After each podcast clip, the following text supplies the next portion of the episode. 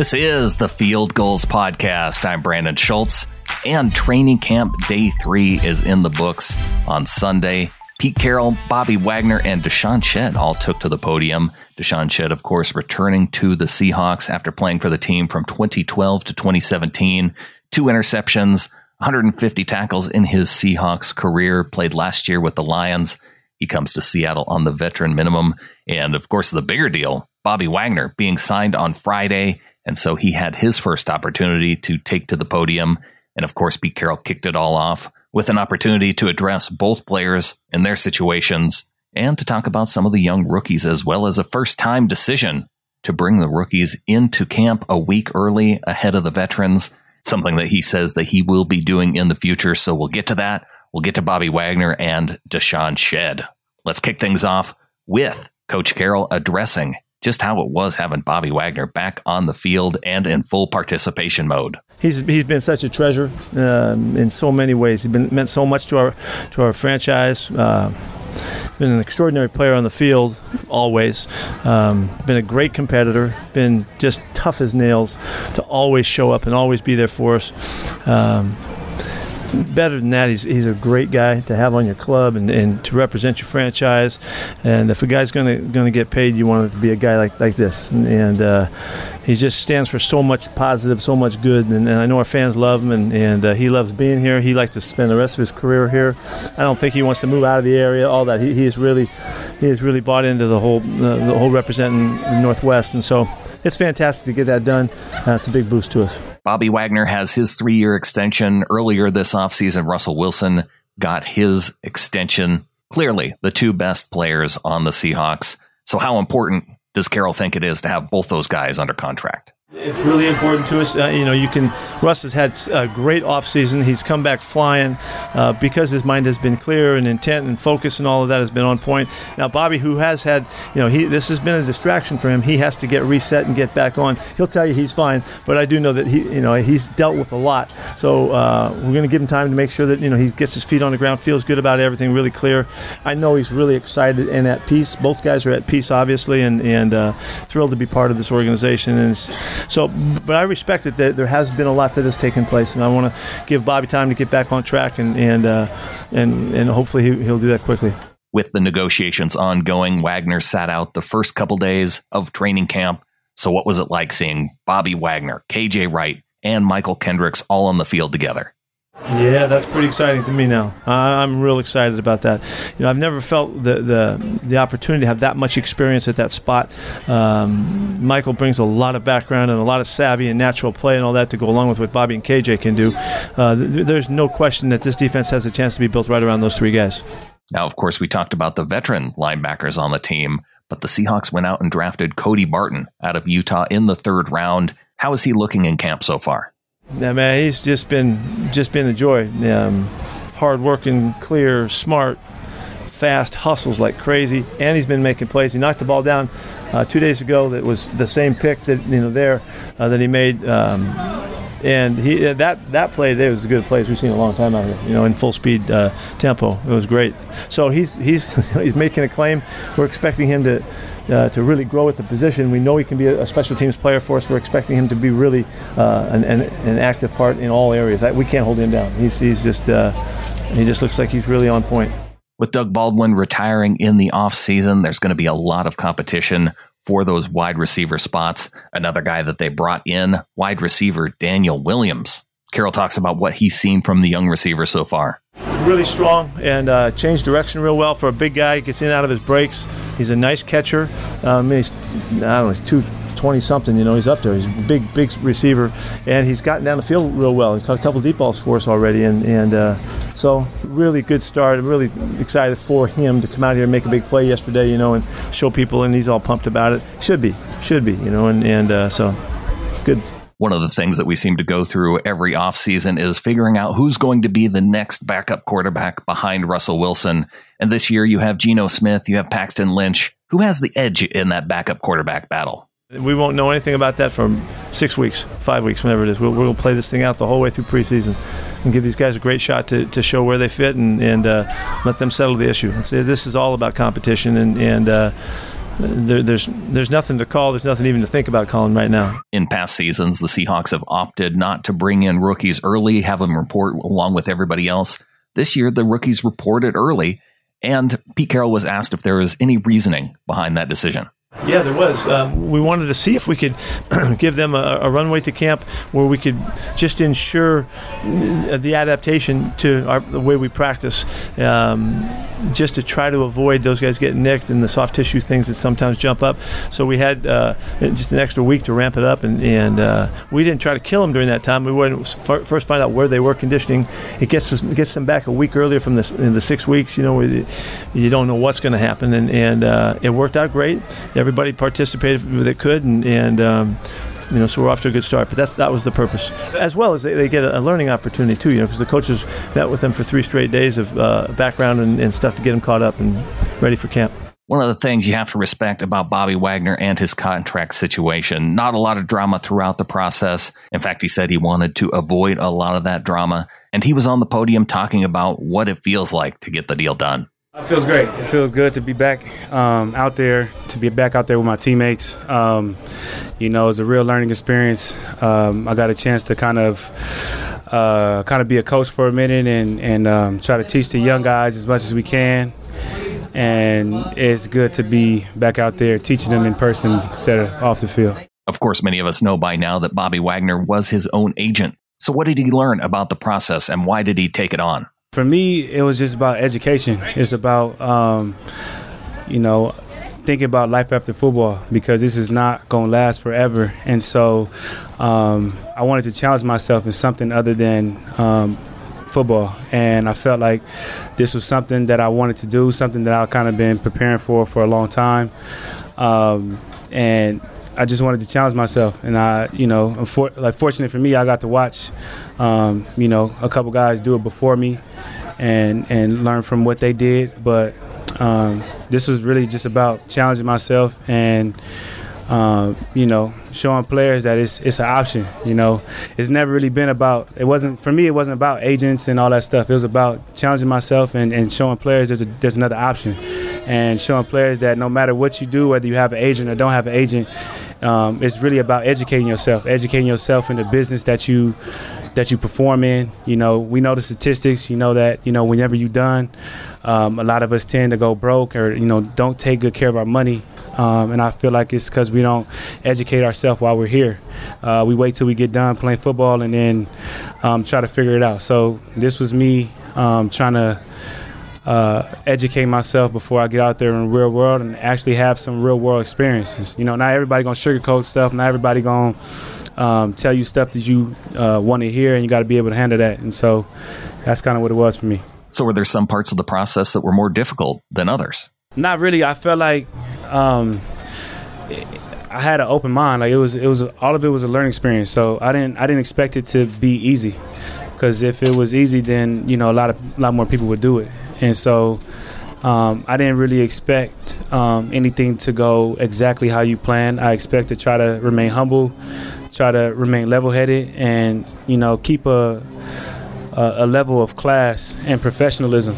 Um, because I feel like at the end of the day, when you when you get done, they're gonna remember how you went about your business, and so that's that's important too when you handle your business is how you handle your business. You know, I didn't want to be messy, and I didn't want no drama, and um, I just wanted to get the deal done. And like I said, like you know, there was there was both respect there, so I figured it would get done. Wagner talks about what prepared him for this process, and it turns out that he got some advice from a legend of the NBA. You can read so many books, but it ain't gonna really give you, you know, the experience at all. So you gotta, you know, you gotta lean on people. You gotta ask people. You know, there was there was certain people um, that I talked to. Um, you know, I'm with Brand Jordan, so you know it's cool. I can you know talk to Mike and he can give me his advice. You know, because he owns the team. So ask his advice. You know, just ask different people advice and you know how would they look and feel if if a player came and tried to do his deal. You know what you looking for, what you expect the player not to know, what you want him to know.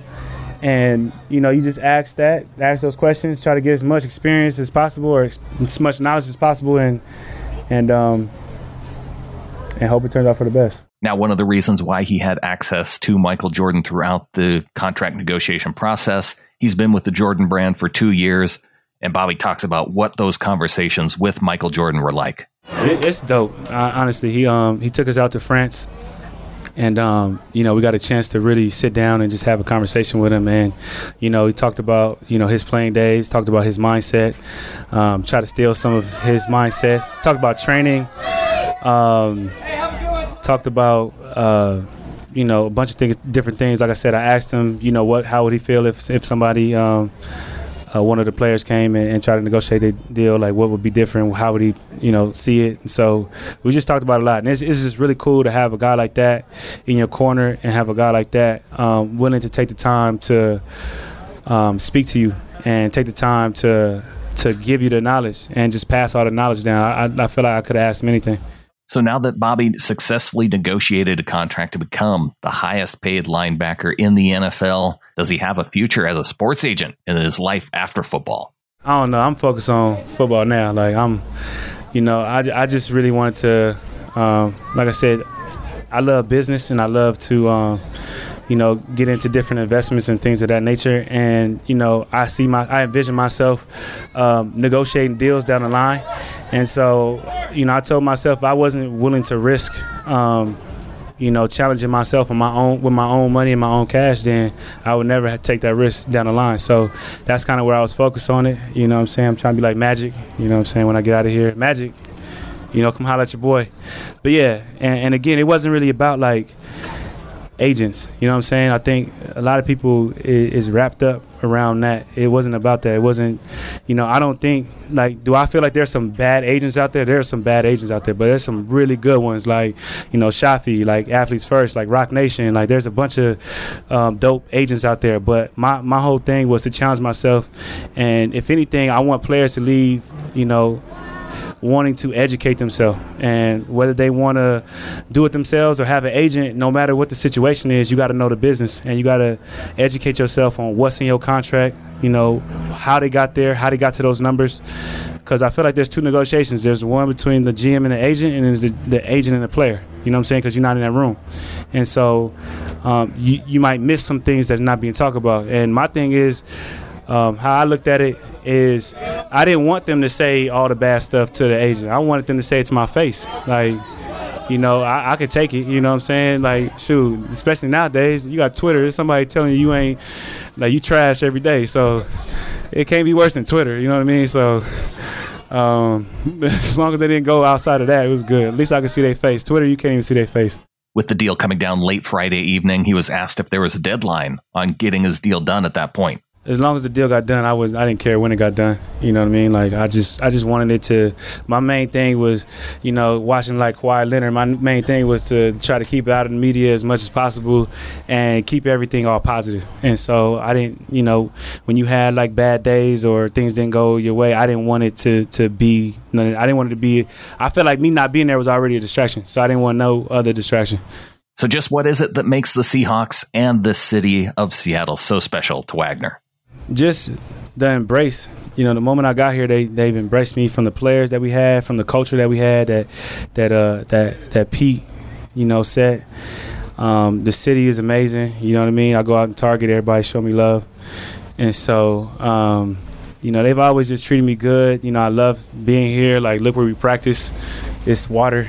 You know what I mean? I ain't been around so much water in my life until I got out here. So um, it's just everything is beautiful about it. And you know, I, you watch guys like Ray Lewis, you watch guys like Brian Urlacher, like everything that they accomplished was dope.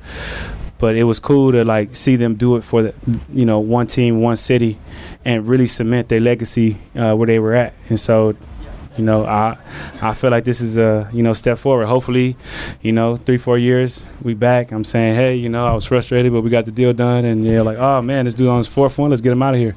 Hopefully that's the case, but you know, we'll we'll take it one day at a time.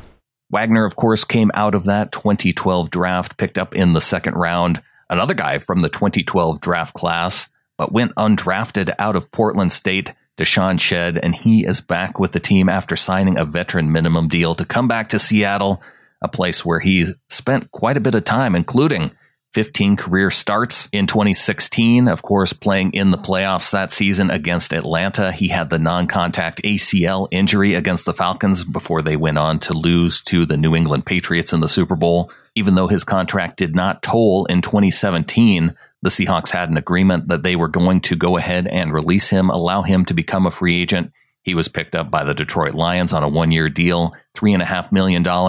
He played 12 games with Detroit last year but now he's coming back to the Seahawks, and he took to the podium and talked about just how it felt to be back in Seattle. It feels good. It feels good to be back. Uh, I was telling everybody this. I'm back home. I'm back home. So just to be back, uh, a lot of familiar faces, but a lot of faces I don't know. It's a whole new team, but still the same feeling of being in Seattle and renting Seattle. So um, definitely happy to be back on the team. Same same feeling, same organization, what I know. Got back to my same routine. Uh, plays are a little bit different, but same philosophy. So I'm glad to be back. So, in his one year with Detroit, just what did he learn while being away from Seattle? To bring back what I do best and just go out there and play my best and play hard and try to bring the same energy. Um, I'm here to help. Like I said, I'm not. I'm here to step on anybody's toes. I'm here to bring that the veteran presence to each one teach one mentality. I'm not bigger than nobody, so um, I'm here to to try to help this team, help this team win, help this team win games wherever it is on the field that I'm at. That's where I be. Of course, now guys that Shead was on the team with who are no longer here: Earl Thomas, Kam Chancellor, Richard Sherman. They're gone, but it turns out there's still a few familiar faces left from when he was here in 2017. Everybody's gone. Everybody's gone in the secondary room. But my last year here, um, I was here with there were rookies at the time. You got Shaquill Griffin, you got Shaq Thomas, Delano Hill. All three of them were still here. So um, those are familiar faces in the DB room. So, of course, with those defensive backs that he just mentioned, they were just rookies the last time he was on the team. So, what kind of improvement has he seen now from those defensive backs from that time to his time here in Seattle now? So proud of what they're doing right now. Um, they've grown a lot. You can see uh, from when they were rookies to now. Um, T2, we call him, Tedric Thompson, T2. Um, night and day difference. He's out there playing well, doing well. Um, at free safety, and Shaq is doing a great job. and just continuing to grow. Uh, so, and even Akeem King was here when I was here. So just to see them out here growing into the players that they are now is, uh, I'm happy to see that. Happy to see that. The last time he was in Seattle, he played the majority at the corner position, but the Seahawks have him back playing safety now, and especially with Lano Hill out on the PUP, getting a look at Shead at safety. What's it like for him to play that position again? Uh, it was fun. They had me back out there at safety, and uh, you know I started my career at safety. So I, anybody, anytime anybody asks what position I play, I tell them DB. I play DB. You know I started games at free safety, strong safety, nickel, and corner. So. Um, whatever way I could get on this field and help this team, uh, that's what I'm here for. Shead was asked how glad he is to be back on the team and the type of mindset that it takes. Definitely a grind mentality. Go after the ball.